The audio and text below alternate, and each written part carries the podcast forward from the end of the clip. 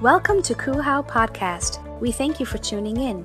If this is your first time listening in with us, we want you to know that you are a part of a new loving family. Wherever you're joining us from, we hope that this message encourages you and transforms your life. Now stay tuned for today's message. Father, we just thank you and we love you. So grateful, God, that we can live this generous, abundant life because you first loved us and we can become rich because you became poor for us, oh God. We're so humbled to be in your presence and so grateful for what you're doing in Staten Island and that we can be part of it. In Jesus' name we pray. And God's people shout. Come on, make some noise one more time. um, is anybody here, by a show of hands, anybody here in a, in a relationship? In a relationship? Anybody in a situationship? Nah, don't raise your hand. don't do that. If, you, if you're in a relationship, you know, I mean, I'm so grateful to be in a relationship. I've been married now for seven years. This year, I'll be making eight years married. And, uh, and, and, and I'm so grateful to be in a relationship because people ask me all the time, like, what does it feel like to be married? And I'm like, okay.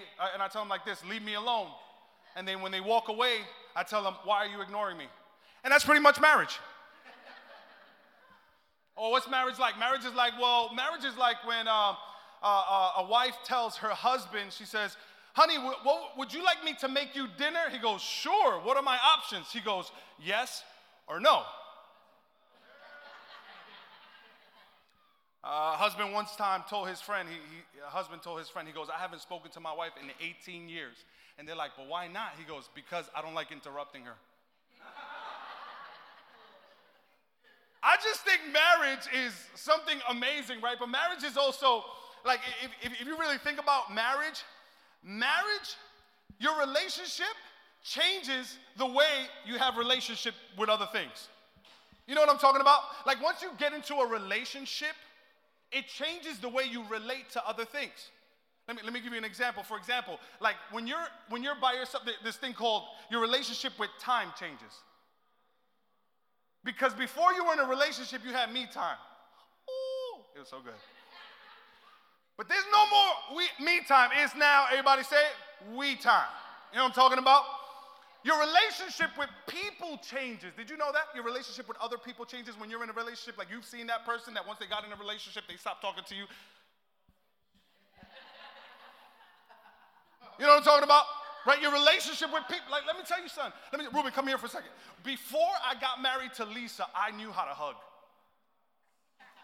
This is, yo, when I, I used to hug people like this.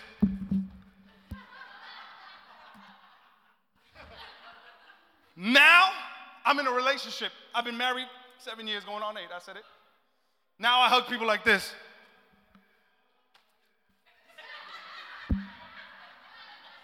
Thank you. Why? Because my, my relationship with my wife changes my relationship with other things, like my relationship even with the bed changed. Before I was married, my relationship my, with my bed looked like that. Now my relationship with my bed looking like that. It, it, three people sleep in my bed. It's my wife, space, and me at the edge. Your, my relationship with my wallet changed. You know what I'm talking about? Before there was my money, now it's our money and your money. I say that because I think that when, in the same way that when you're, relation, you're, you're in a relationship, it changes the way you relate to other things. I think it's so true, likewise, that your relationship, when you're in a relationship with God, it changes the way you have relationship with other things. I think that when you encounter a relationship with Jesus Christ, and you allow Him to be the Lord of your life, isn't it true that our relationship with everything else is also affected? I'll tell you right now, the moment you encounter Jesus Christ, your relationship with people begin to change. When you're in a relationship with Jesus, I'll tell you right now, your relationship with time begins to change. I'll tell you right now, when you're in a relationship with Jesus, when you have encountered him and he's become the Lord of your life, can I tell you that your relationship with sin changes? You, you, you, no longer interact with sin the way you used to before you met Jesus, right? Because when you didn't know Jesus, you were in a relationship with Jesus. When you sinned, you just you didn't even know it was sin. You just did your thing, and it didn't even matter because you weren't conscious of the relationship that you were in. But now that you're in a relationship with Jesus, you're mindful of, of being in disobedience. Your relationship with sin changes. I no longer see sin the way I used to because why? My relationship with Jesus dictates my, dictates my relationship with other things. And I just think it's also true that when you encounter Jesus, your relationship, here it is, your relationship with money changes.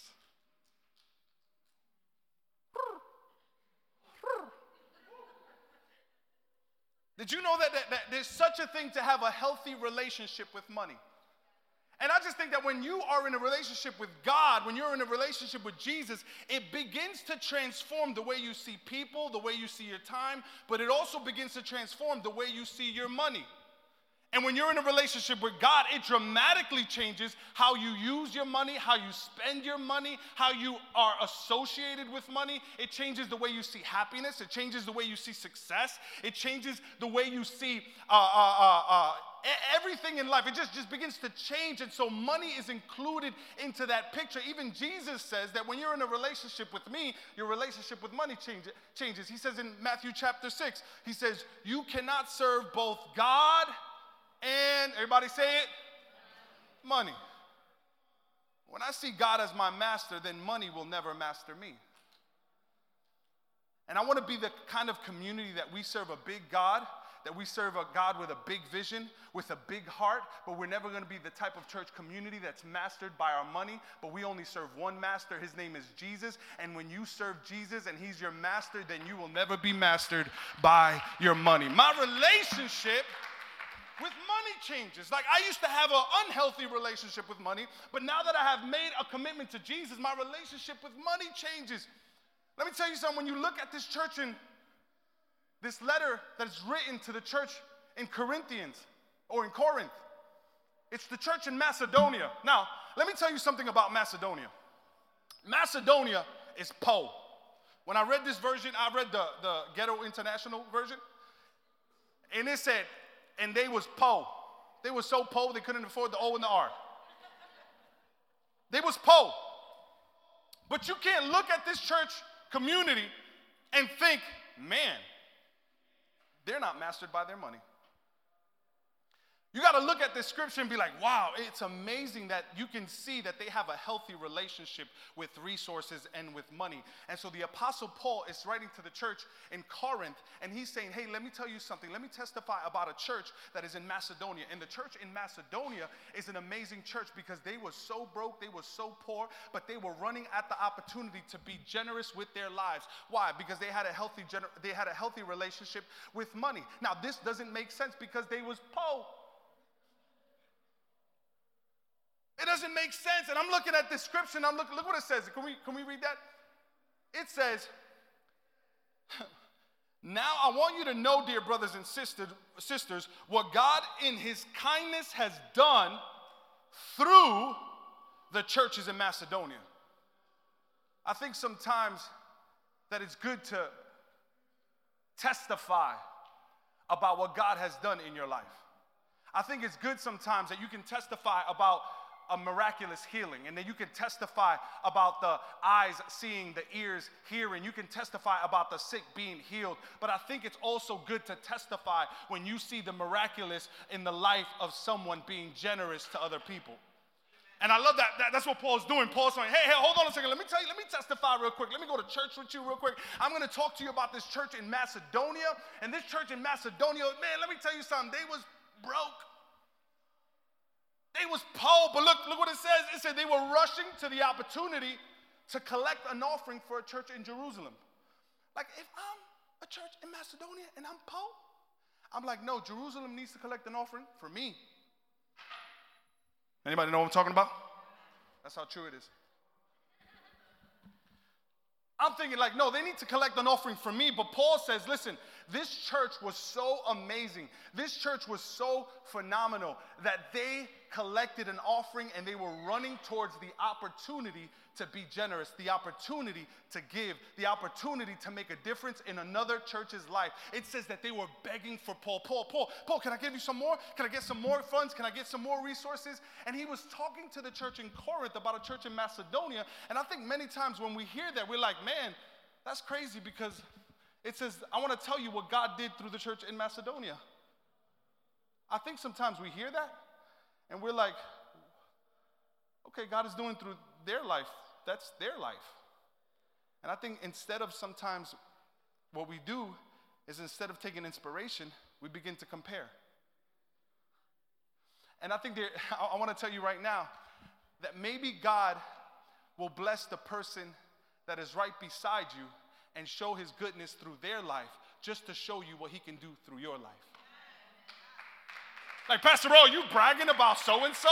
Are you bragging about this person? No, no. It's God letting you know. Listen, the same way He did it for them, the same way they were able to be generous in their poverty, is the same way that you can be generous in your circumstance, in your situation.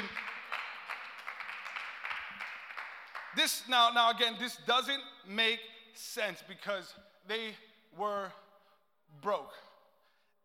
I, I love the text. It says, they are being tested by many troubles and they are very poor, but they are also filled with abundant joy. See, because generosity has very little to do with an amount and more to do with an attitude. Which has over, everybody shout, overflowed in rich generosity. I can testify that they gave not only what they could afford, but far more. What? And they did it out of their own free will. They begged us again and again for the privilege of sharing in the gift for the believers in Jerusalem. They even did it more than we hoped for. For the first action was to give themselves to the Lord and to us, just as God wanted them to do. These were ordinary people making an ordinary income, making an average check to check type of lifestyle. This was average, regular people that God used mightily. It doesn't make sense how people that were broker than the Ten Commandments ended up. See, all the people that read the Bible caught that. Now I'm um, like broker than the Ten Commandments. people that were broker than the Ten Commandments ended up blessed. It doesn't make sense, but I want to let you know today that maybe you're looking for something to make sense in your life. And I'm going to let you know that throughout the scriptures, it doesn't make sense. It doesn't make sense that God can do less with more. It doesn't make sense that God will tell you to love when people hate you. It doesn't make sense that God will call you to yell at a wall and see the wall come crumbling down. It doesn't make sense that God will take 300 men to defeat thousands upon thousands. It doesn't make sense that God will take, tell David to take a little slingshot and throw it at a giant monster and defeat the Philistine army. It doesn't make sense that God will take a mustard seed to move mountains. It doesn't make sense that God will take two pieces of wood, three nails, and bring about salvation to this world. If you're looking for it to make sense, it's never gonna make sense. But God didn't call us to make sense, He called us to walk by faith. If you believe that in this house, give God a praise. If our relationship with money is going to change, and we have to ask ourselves some questions. And when I look at this text, you see the kind of godly perspective they had towards their money. So, what I want to do is, I want to give you three questions, three questions that you can consider as you think about your relationship with money. Here's the first thing, the first thing I want you to consider. Number one is the who question. Who does it belong to? Can you say that with me? Who does it belong to? Now, now uh, we were here the last few days, and, and uh, awesome man, a guy named Pablo, he was talking to us about how a friend of his lent him his camera. And uh, when he lent him the camera, he started using the camera, right? He started taking pictures, started taking selfies. He started going to the city, taking pictures again. He took pictures of his house. He took pictures of everything that he could find. And then a couple of months went down, went by. He took more pictures and he kept taking pictures and he continued taking pictures. Six months go by. This is a borrowed camera now. And he's taking more pictures and he's taking more pictures. A year goes by. He still has the camera. A year and a half goes by. He still has the camera. Two years later, hey, Pablo. Hey, how you doing?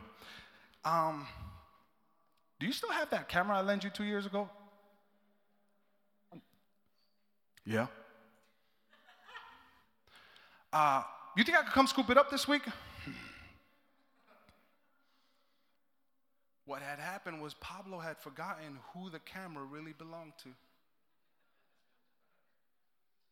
And he's like, Don't lend me stuff no more because I catch feelings towards it.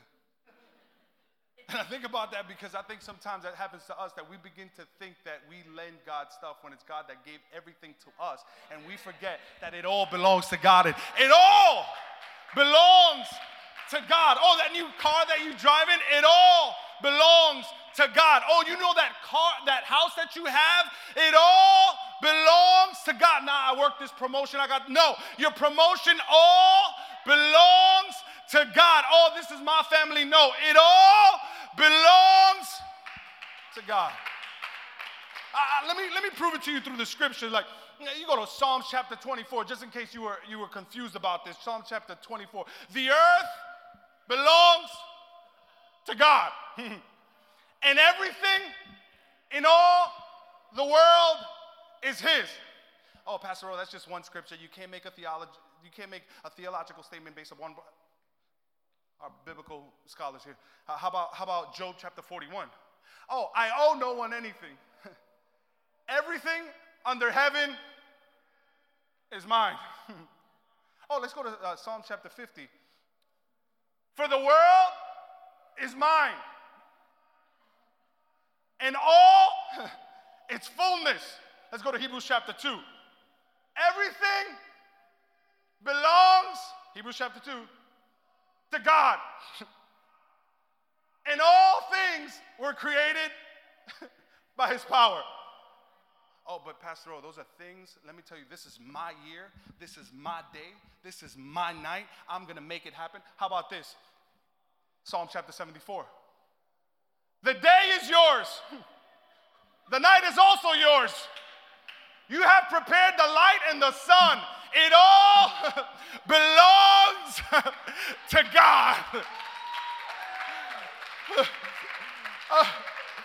Nah, y'all, y'all don't know. Y'all don't know. I've been grinding. I've been working hard. I've been, um, let me tell you, everything. Look at this house I got. I worked hard for this. Look at this promotion I got. I pressed on to get this promotion. I worked so, so vigorously and I worked so, so, so tediously to get where I'm at today. Oh, yeah? Deuteronomy chapter 8, verse 16 and 18. He fed you with manna in the wilderness. It was a kind of bread unknown before, so you would become humble, so that your trust in him would grow, and he could do you and he could do you good. Here's verse 17. We ready? Verse 17. He did it so that you would never feel that it was your own power and might that made you wealthy. Always remember that it is the Lord, your God, who gives you the power to become rich. You know that power, you know that hustle that you got to get where you were at? God gave that to you, but it all belongs to God.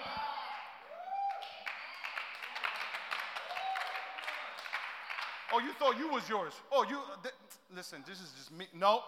First Corinthians chapter 6. 1 Corinthians, your own body does not belong to you, for God has brought you with a great price. So use every part of your body to give glory back to God because He owns that too, baby. He owns your day, He owns your things, and He owns your life. It all belongs to God think the first question we have to ask, and let me tell you, you take this knowledge and you take it from your head to your heart, man, it'll transform the way you see your money. you allow this to go from your head to your heart and you start living a totally different way. It's no wonder that this church was able to say, Of course, I want to help. Because they understood in the depths of their soul that it all belongs to God. The second question that you got to ask yourself is the what question? Is what do I believe? What do I believe? It says, for uh, 2 Corinthians verse 3, it says, For I can testify that they gave not only what they could afford, but far more. How could they do such a, such a thing? It doesn't make sense. They gave what they could afford. If you could afford it, then you can't give more because that's all you could afford. But it says that they gave what they could afford and far more. I don't know about you, but that's generosity being able to give far more than what I could afford. Well, this is all I could afford. Here's what God is saying No, step out in faith and see what I can do when you step out and do more. Watch this. And they did it of their own free will, just as God wanted them to. It's interesting how, how it all belongs to God, but then He also gives you the gift of free will. And it's, it's also amazing to notice that we have free will to choose God's perfect will. See, we have free will to consciously make a decision to choose God's perfect will or walk away from his ways. See, I, I, know it all belongs to God, but even though God knows you know that it all belongs to Him, He also gifts you with something called free will to choose His perfect will. And I don't know about you, but I'm, I'm 36 years young. And I ain't got no time to waste. And I don't know about you, but I don't got time to be walking in God's uh, rerouting, rerouting, rerouting, rerouting, rerouting. I ain't got time for that. I want to walk in God's perfect will for my life. I ain't got time for six relationships before I get to the right one. I ain't got time for three jobs that I'm gonna get fired at so I can find the right one. I ain't got time. There was a theologian on the news that said, I ain't got time for that. So here's what you gotta, you gotta, you gotta ask the what question. What do I believe? And the hardest question that we're gonna have to remain true to is, is when we answer this. Do I believe what God's word says? That, that's really what it's going to boil, boil down to because, see, we have free will, but ultimately the decisions we make in life are actually the evidence of what we believe in our hearts. See, like the, the decisions we make in life. I'm not talking about, see, like if we ask, of course I believe. I believe. Like I believe, Pastor Ro. Like, no, but, but the decisions that we make in life, you could, you could say you love someone all you want, right? But the decisions you make in life actually are evidence whether you believe what you say. and so the evidence do I believe that well am I making the choices of what God's perfect will is for my life? And, and here's what I, I when I talk to you about what the Bible says about our finances, I think sometimes, let's be honest, you know, we we may the church has become so traumatic in, in the way we, we talk about money. And so if you're here, maybe you're new here and you're wondering, like maybe you're here for the first time, right? And someone invited you. And maybe the person that invited you is like, he never talks about money on Sunday. It's true. And, and, I think that there's some traumatic responses that we could have, right? Because many times we've looked at money and we've spoken about it from a pulpit in a way that was manipulative, in a way that made people feel condemned and guilty and shameful. Oh, can I, can I tell you right now? Can I give you permission right now? As a matter of fact, I'm going to give you a little bit of a command. You're not allowed to feel condemned. You're not, this is, this is the rules. You're not allowed to feel condemned while you're here. You're not allowed to feel shameful while you're here. You're not allowed to feel guilty while you're here. Because the heart of this message is not to is, is not to condemn people, but it's actually to free people and let them live the overflowing life that God has for him. So, so when we talk about money, many times we, we just get, you know, it, I, I was fearful, to be honest. The first couple of years of pastoring, I, I didn't want to talk about money. I, I was just like, I'm not going to talk about money. And so what I was doing, I was going to my mentor. I said, hey man, I need a check because we're gonna we got to pay rent. And um, and he, he, he, and this is what he told me. He said, and this is a this is a, a man of God who currently pastors a church that is about 2,000 members, and also took a church from six million dollars in debt to $1 million in the surplus in 10 years. $6 million in debt. And he took that church from 96 people to 2,000 members and three campuses. So when that man speaks, guess what I'm going to do? Listen.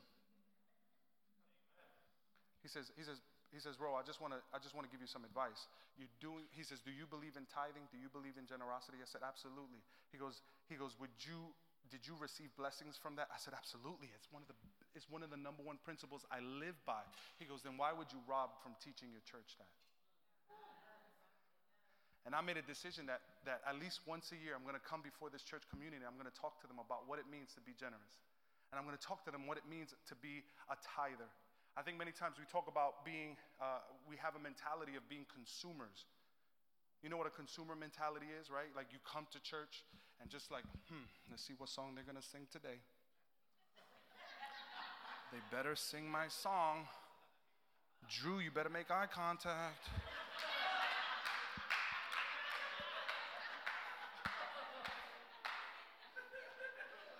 I, can't be, I can't believe it. I was worshiping God. He didn't make eye contact with me. Right? Like we have this consumer, consumer mentality. But I, I just think that God could shift that and make this church a church of contributors and not just consumers. Amen? And so, so, um, so this is what the Bible says about what am I going to believe? I'm going to believe what the Bible says, right? This is what the Bible says about our giving. Can I just read this scripture to you? As Malachi chapter 3, verse 6. And it says, For the Lord, for I, the Lord, do not change. Therefore, you, O children of Jacob, are not consumed. From the days of your fathers, you have turned aside from the statutes. Those are my beliefs, those are my systems, those are my ways, statutes, those are my orders. Okay? And have not kept them. Now look what he says. He says, Return to me, and I will return to you, says the Lord of hosts. But you say, How shall we return? Look what he says. He says, He answers them, How shall you return? with a question. He goes, Your hearts are far because I could see it in your level of generosity. Look what he says. He says, Will a man rob God?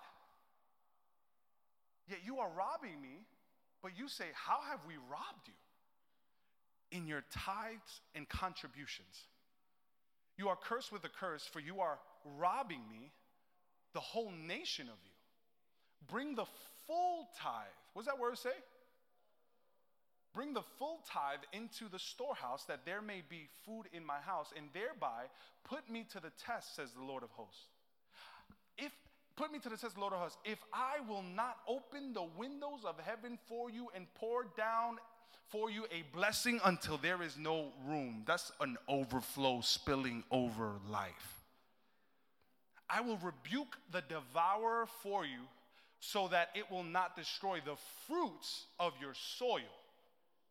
And your vine in the field shall not fail to bear, says the Lord. Then all the nations will call you blessed for you will be a land of delight, says the Lord of hosts. That's an overflowing life. And here's what the tithe is there are many people in this church community that have made a decision. Here's what the tithe is the tithe is taking one penny out of every dime that God has given you.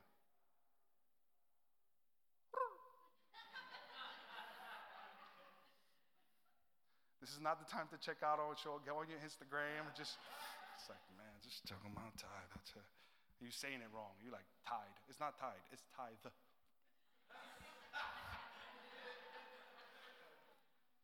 Tithe is, and, and, and I want to be honest, this is how I taught my children. Because the blessings is, is a generational blessing. And I don't want my son and my daughter to ever think that they are called to be consumers and not contributors. And so from the very a young age, I take my son. Matter of fact, Bishop, can you come over here?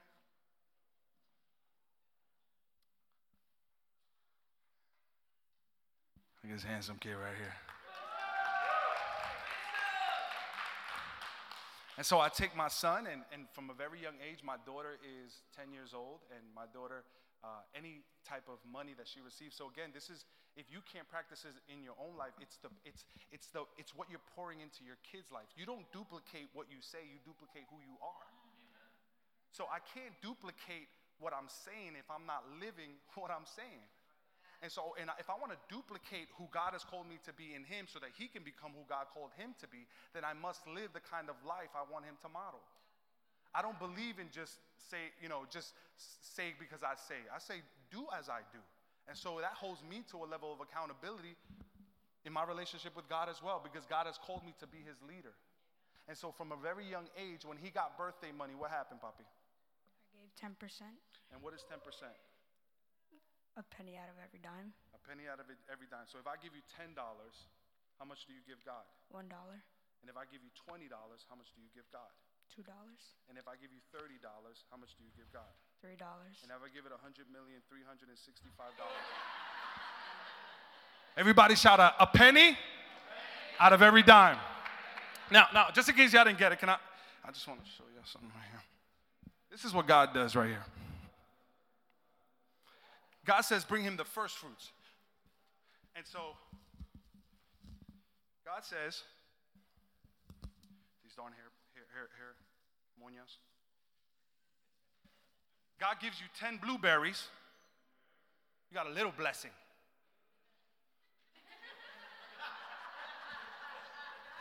You got a little blessing.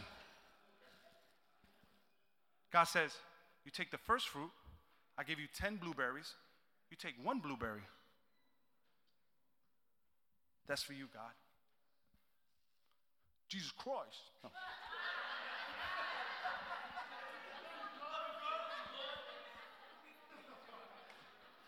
and you take the nine, you take the nine, and you get and, and you live on the nine.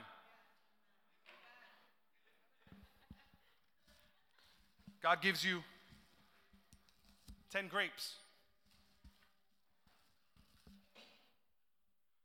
You take one grape, you give it to God. That says that belongs to me. You take the nine. Thank you, God, that I get to live within my means.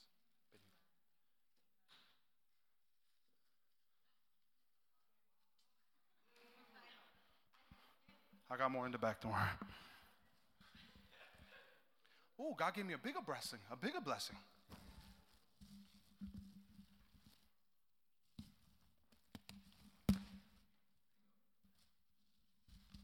You take one tangerine and I give it to. I take the nine. Thank you, God. This is mine. I get to live within my means. Whoa, it's amazing.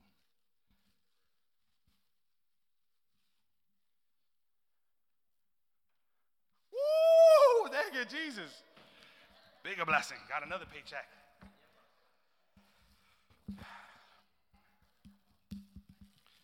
I take one lemon and I give it to who do I give it to? I give it to God. I, this is what I give to God. Amen. Thank you, Jesus. I love you, God. And I and I live right here. Woo! Oh, I'm blessed. I got a I got a bigger blessing. I take one apple, bring the first fruits to God. He says, he says, give him first what belongs to him. So, so if God blessed me with 10 apples, if this is my paycheck, 10 apples, then I take one apple, give it to God. I live off the nine.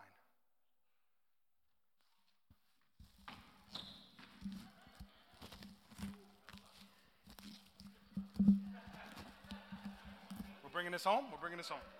See, see, I, I, I take. See, many times here's what we do. We, we, we. Oh man, I gotta, I gotta pay Con Ed. I gotta pay. I gotta pay mm, tuition. I gotta pay rent. Man, what am I gonna do? I gotta pay school. I gotta pay debt. And then you're, you're like, I want, I want Dunkin' Donuts.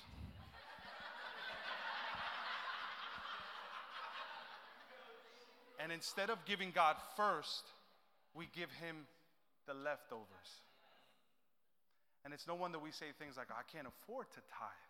But here's why because you're putting everything first and you're giving God leftovers. And God says, when you get the order right, you'll see that everything begins to flow. So, so, guess what? I'm gonna give God the first fruits, that's 10% of what God has given me, and then I'm gonna take the nine and I'm gonna live off the nine. But what if God, what, God, I want a bigger blessing. What? What happened? Bro, I'm preaching. What's in here? If God gives you a, I'm going to take the first one.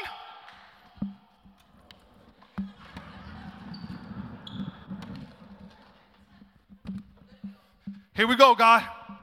Man, this is a blessing right here. Woo! Here we go. I love you, God. Jesus Christ. I love you, God. I'm blessed. Amen. See, if we're not careful, can I be honest with you? If we're not careful, we'll make a living out of robbing God.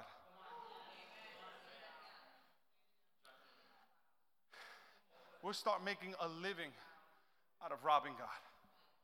And then we say, I, I, just can't do it. I just, I don't have enough money. And, and, and many times it's because we think it's just two reasons. Here's the two reasons. The first one is that we don't trust God enough. And so it's saying, no, I, I, gotta pay, I gotta put this first, and then and then we start budgeting our tithe. If I can do it at the end of the month, I'll try to figure it out. No, God says the first dollar that comes out of your pocket. Let me let me do something. for you.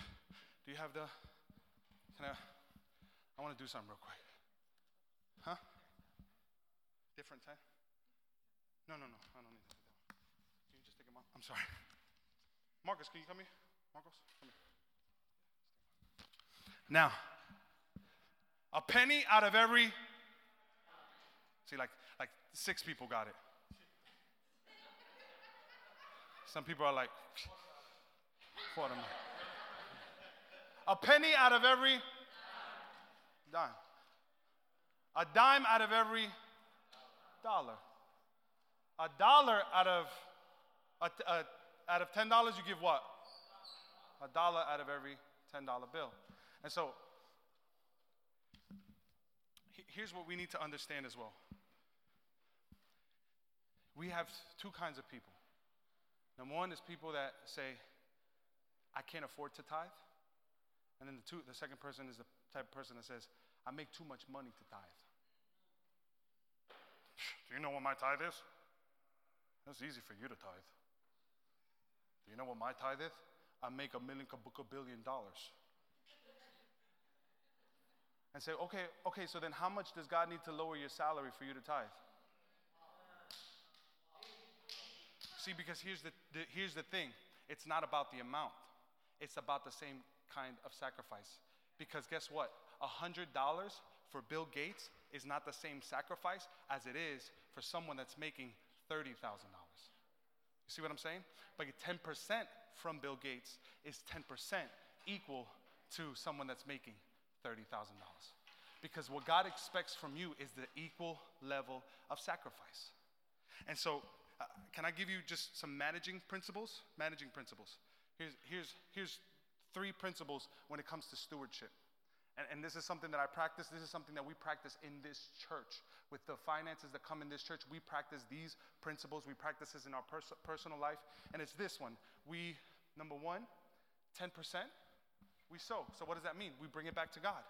God gave me one blueberry, uh, 10 blueberries. I give him one, and I stay with nine.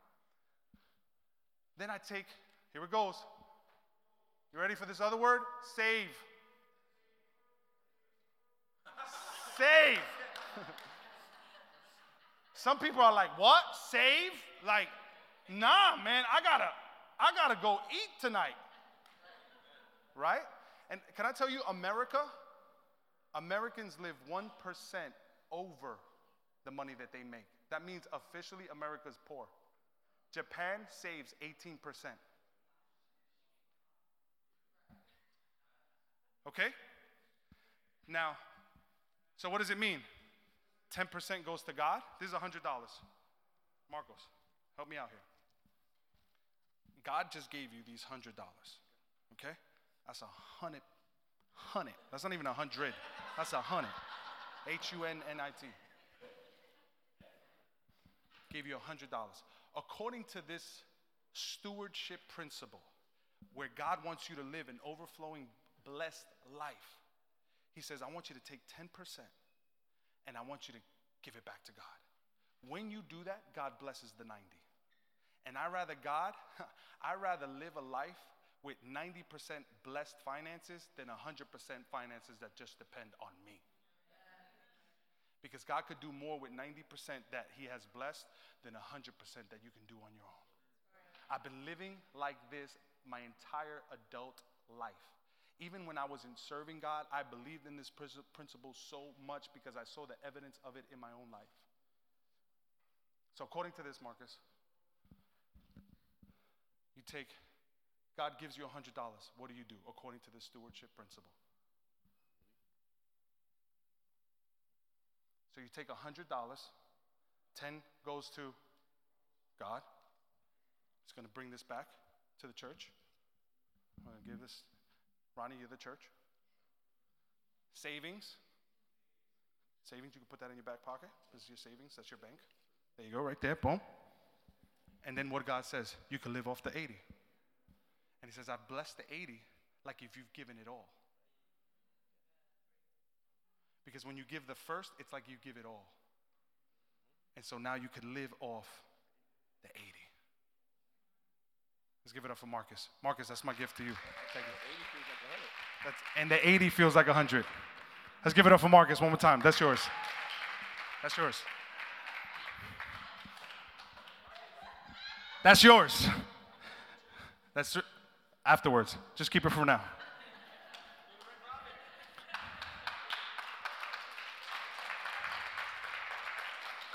God says, test me. What about my what about my, my student loan? God says, test me. What about my kids? God says, test me. But God, I have aspirations. God says, test me in this and see if I will not open up the windows of heaven and pour out an overflowing blessing in your life.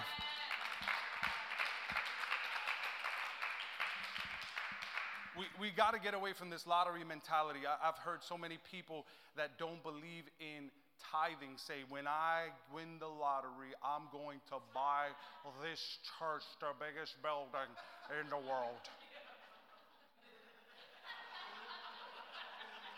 And I'm like, I believe it from people that tithe. of course. I believe it.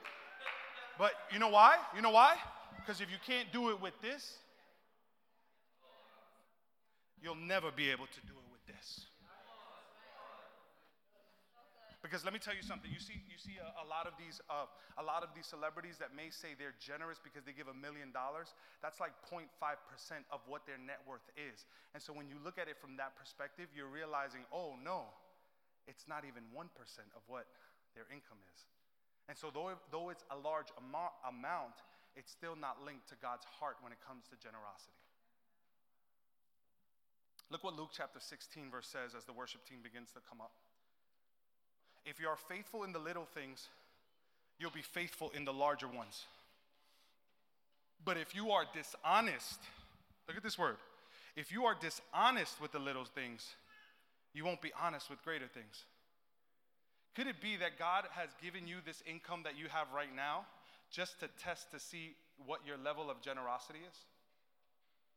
Because look what it says if you are faithful with the little things, you will be faithful with the larger things.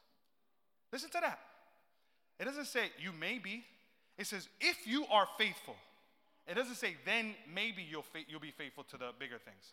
It says when you begin to be faithful in the little things, can I tell you something? You will be faithful for the larger things. You can leave that right now. You, just, you could just leave it for now. You will be faithful for the larger things. Why? Because your heart has already been prepared little by little with the little things. So you'll never be able to tithe when you have a million dollars if you were never able to tithe when you were earning $30,000. Does that make sense? And so look, look at this other verse. For each one must give as he has decided in his heart, not reluctantly or under compulsion. For God loves a cheerful giver. Many times, like, oh man, we have to come to church with our, our poom poom shorts and our pom poms and just cheerful givers. No. God is simply saying, cheerful in this original context, it's, it's a settled heart. It's a heart that says, I believe what the Word of God says. It's a heart that says, hey, I'm going to believe that if I give God the 10%, He will bless the 90, and I will now live this overflowing life. And many times we're like, God, why is it that I, why is it I'm struggling here? Why is it that I can't get over? Why is it that I'm dealing with this? Here's two reasons. Number one, you're stealing in some capacity. That could be in our tithe. That can be in, in internet stuff. That can be in, in, in, in just trying to work the system. That can be in if you have those areas in your life that are stealing in some capacity, there's a lock on the financial blessing that God wants to pour in our lives. You're going to make it to heaven. You're going you're to make it to heaven with no problem. We're not talking about that. We're, lo- we're talking about living an overflowing life here on earth. The last question I want to give you is how is the how question. How am I blessed? How am I blessed? Meaning, how do I see the blessing of God in my life? How am I blessed? Am I blessed when I receive more? Am I blessed when I'm a consumer and I'm taking and I'm taking? I'm, am I blessed when, I, can, I, can I be honest with you? You're blessed when you walk in through those doors at 11 o'clock. Can I tell you who might be a little bit more blessed than you? Everybody that comes to serve. You know why? There's something that happens in your heart when you come to serve. And I'm telling you, I'm telling you, I'm telling you. It just, it just, man, I'm the, I'm the, I'm the blessedest person. Like, I'm just like, what? I get to serve every Sunday. How am I blessed? Am I blessed when I, when I when I take, take, take, take, take? Or am I blessed when I give? It's like, I know I'm going to be happy. I know I'm going to be blessed when I arrive here. But what happens is that when you arrive here, the line gets further. And God said, I love a cheerful giver because a, a, a cheerful giver in his heart has already decided that 10% belongs to God. He, he's already decided. I don't even question. The moment that check hits my bank, it goes immediately to the tithe. I do not pay a bill until I give my tithe. I do not even pay a bill. And there's people in this church community that have decided that they're going to do the same thing. And because of that, this church is a blessed church. Because of that, this is a prosperous church. Because of that, we're reaching people all over this island and we're making a difference even in this own school. Look what it says. It says, But they are also filled with abundant joy, which overflowed. Verse 4 They begged us again and again for the privilege of sharing in the gift for the believers in Jerusalem. Acts 20. Watch this. But everything I did, I showed you, should work to help everyone who is weak, remembering that our Lord Jesus said, more blessings come from giving than from receiving. Did you hear that? My relationship with money has to change. I can't serve two masters. The moment I serve God, that changes the way my relationship with money is.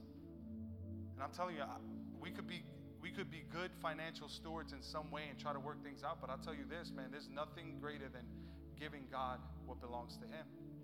I, I, was so blessed to hear Emily Murray, who, you know, we talk regularly. You guys know Emily Murray, uh, part of our worship team. And, and she was like, um, she said, Pastor, it's amazing when it comes to tithing.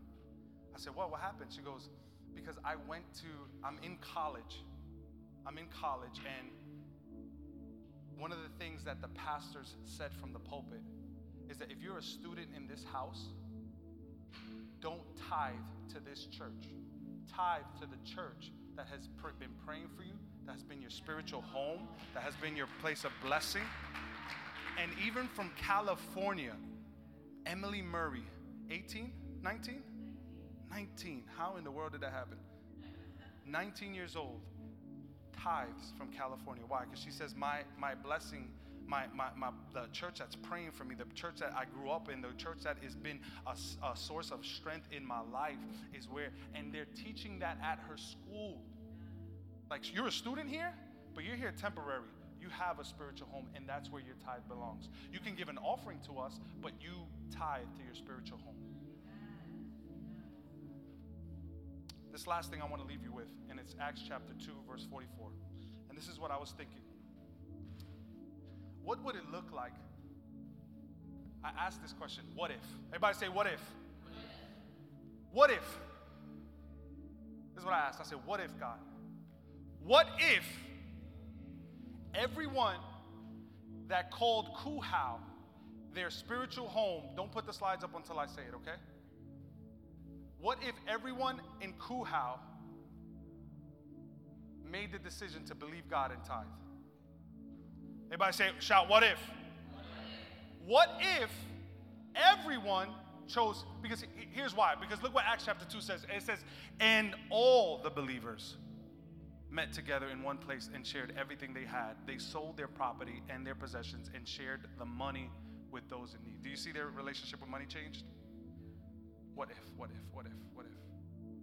All the believers. Oh, but some, uh, 20% of the believers were able to be generous and somehow it, it translate. No, all the believers. All the believers. Why? Because they weren't just believers with mouth, they were believers with heart. And again, this is not to condemn anyone, this is not to make anybody feel bad, but but what God is calling this church community to do is not just for the people that call themselves leaders in this church. It's it's you. It's you. It's you. It's us. It's all the believers that met together. Can you imagine what God would do if all the believers at Christ's uncensored house of worship said, We're going to give God the first fruits? Can you imagine? Can you imagine that? If every believer in this church that came on a Sunday said, We're going to bring back God the tithe. That means if I make $500 a week, I bring God how much? 50. 50. If, if I make $1,000 a week, is God calling to, for me to bring 200? No, if, I, if I, God gives me a 1,000, God is calling me to give 100. Back to God. And I get, I'm so blessed with the 90. I, I did some, uh, let's go to the next verse because because this doesn't happen just in one verse. It happens also in Acts chapter 4. All the believers were united in one heart and mind.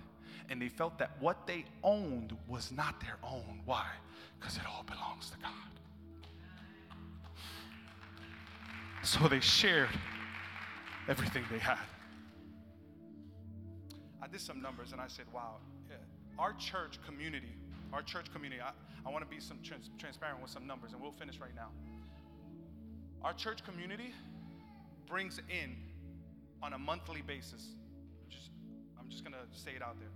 We bring in on a monthly basis $7,000 average. Okay? That's how much that's how much we bring. The amount that we've the goal that we've needed to have is $10,000 on a monthly basis. That is, we need a $120,000 budget for the year to do everything that we believe God is calling us to do in Staten Island and God is calling us to do in this church community. We've sat, we've spoke, and we need $120,000 a year to do everything and for us to fall in line with everything that God wants for, for this church community. And I did a little bit of math. We have about 110 people that call Kuhau their home. Okay? About 110 people. If, if let's just say 80, let's just say we have 80, we have 80 dedicated. Let's just say, right? Let's just say we have 80 people that come regularly. This is a home. This is the place that they serve. This is the pl- 80 people. If 80 people in this church only made $30,000,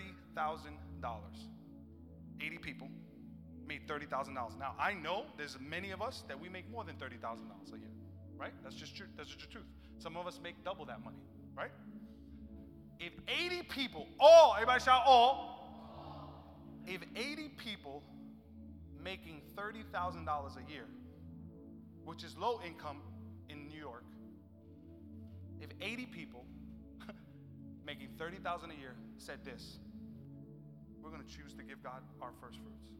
We're going to choose to give God what belongs to him. I don't know how I'm going to do it. I don't know I'm going to do it, but I'm going to trust in him.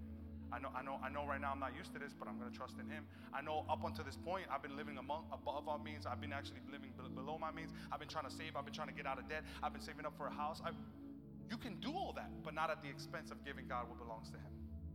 Does that make sense? I'm saving up for a house too, but not at the expense of what God belong, what belongs to God. Does that make sense? Look what it would look like if, what if every person in Kuhau would tithe?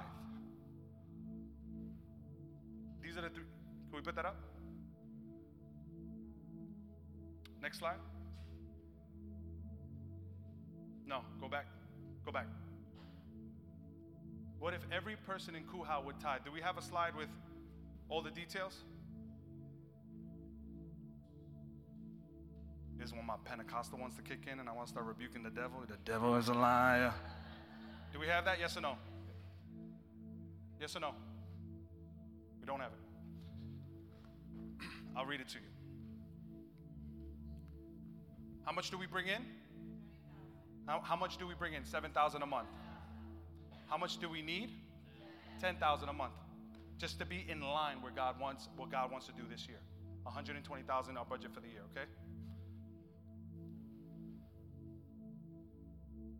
If 80 people, which we have more than 80 people, but if just everybody was 80 people, if all of us would tithe, the church would bring in $240,000 a year. Just because people said, we're going to give God our first fruits. We're going to give God our best. If 80 people making $30,000 a year said, we're going to give God the 10%, the church would bring in double. Can you imagine that? Double what is even needed.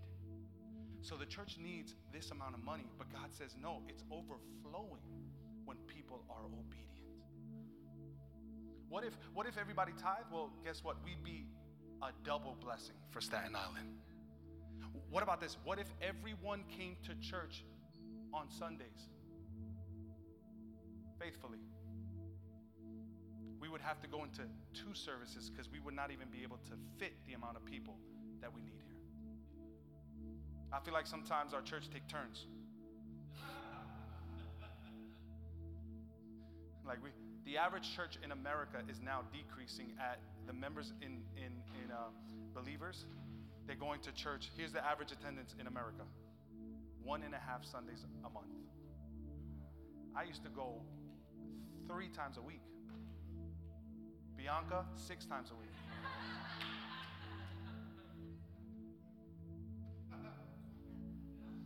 well, what if everybody what if everybody came to church on Sunday?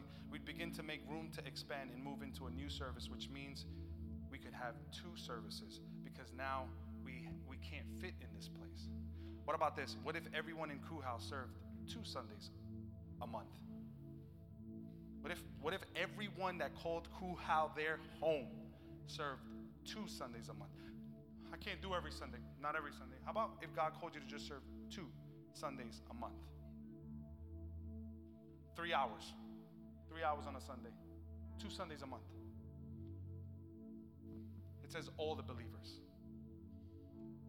We would be able to serve more families and create two different teams every Sunday. So, guess what? Right now, there's a thousand pounds and there's two people carrying it. But if that same thousand pounds gets carried by four people, now the weight is distributed evenly. And for far too long, the church of God has allowed the same people to do the heavy lifting. And God is calling you. God is calling you. All the believers. We're done here. Isaiah chapter 32, verse 8. You can take this. You can take this. Isaiah chapter 32, verse 8. Put that on the screen. Look what this says. I love this. It says, but generous people plan to do what is generous, and they stand firm in their generosity. I love that, right? Because I could just see us saying that we're going to be generous, but not making a plan that we're going to be generous. But when you make a plan that you're going to be generous, here's what you're saying I'm going to stand firm in my generosity. Why? Because debt is going to try to come your way, but I'm going to stand firm in my generosity. Why? Because bills is going to come in your way. And guess what? But I'm going to stand firm in my generosity. Oh, but that new thing that you want to buy is going to get in the way. It's going to come in your mind. Oh, I could do right now. Oh, my tithe right now is $200 a month. Oh, you know what? I could do it $200 a month. Oh, my God, I need to get that new new. You know what I'm saying? That new new? No. I'm going to stand firm. I'm going to stand firm. I'm going to keep standing firm. The devil will lie to you and say, "Oh, you see, you shouldn't have tithed because if you would have, if you would have, you could have bought this and you shouldn't, have, you should have paid for this." And I'm gonna stand firm in my generosity. If you believe that in this place, give God a praise. I'm gonna ask you to bow your heads and close your eyes. Heavenly Father, we open up our hearts to you. I, Lord, I know, I know that you have spoken to us today. And I know that there are people in this church community that are saying, How could I do it, God? Would you give them the courage to step out and trust in you? That everything belongs to you, God. Everything belongs to you, God. This world, our, everything belongs to you, God. The day we live in belongs to you. The work we do, the power that we have to do it belongs to you, God. Would you encourage our hearts right now to step out in faith? Step out in faith and go from a, beyond a consumer's mentality to a contributor's mentality. In Jesus' name, we pray. And God's people say, Amen. We hope you enjoyed this podcast. Our mission here at Christ Uncensored House of Worship is to love God, love people, and love life. Cool is a place where our story is still being written. Together, we can do more than we can ever do alone. If this message has encouraged you and you wish to partner with us in taking this message all across the world, go to coolhow.com slash give or follow us on any social media platform. Thank you in advance for your support and generosity. Come and begin a whole new journey with us.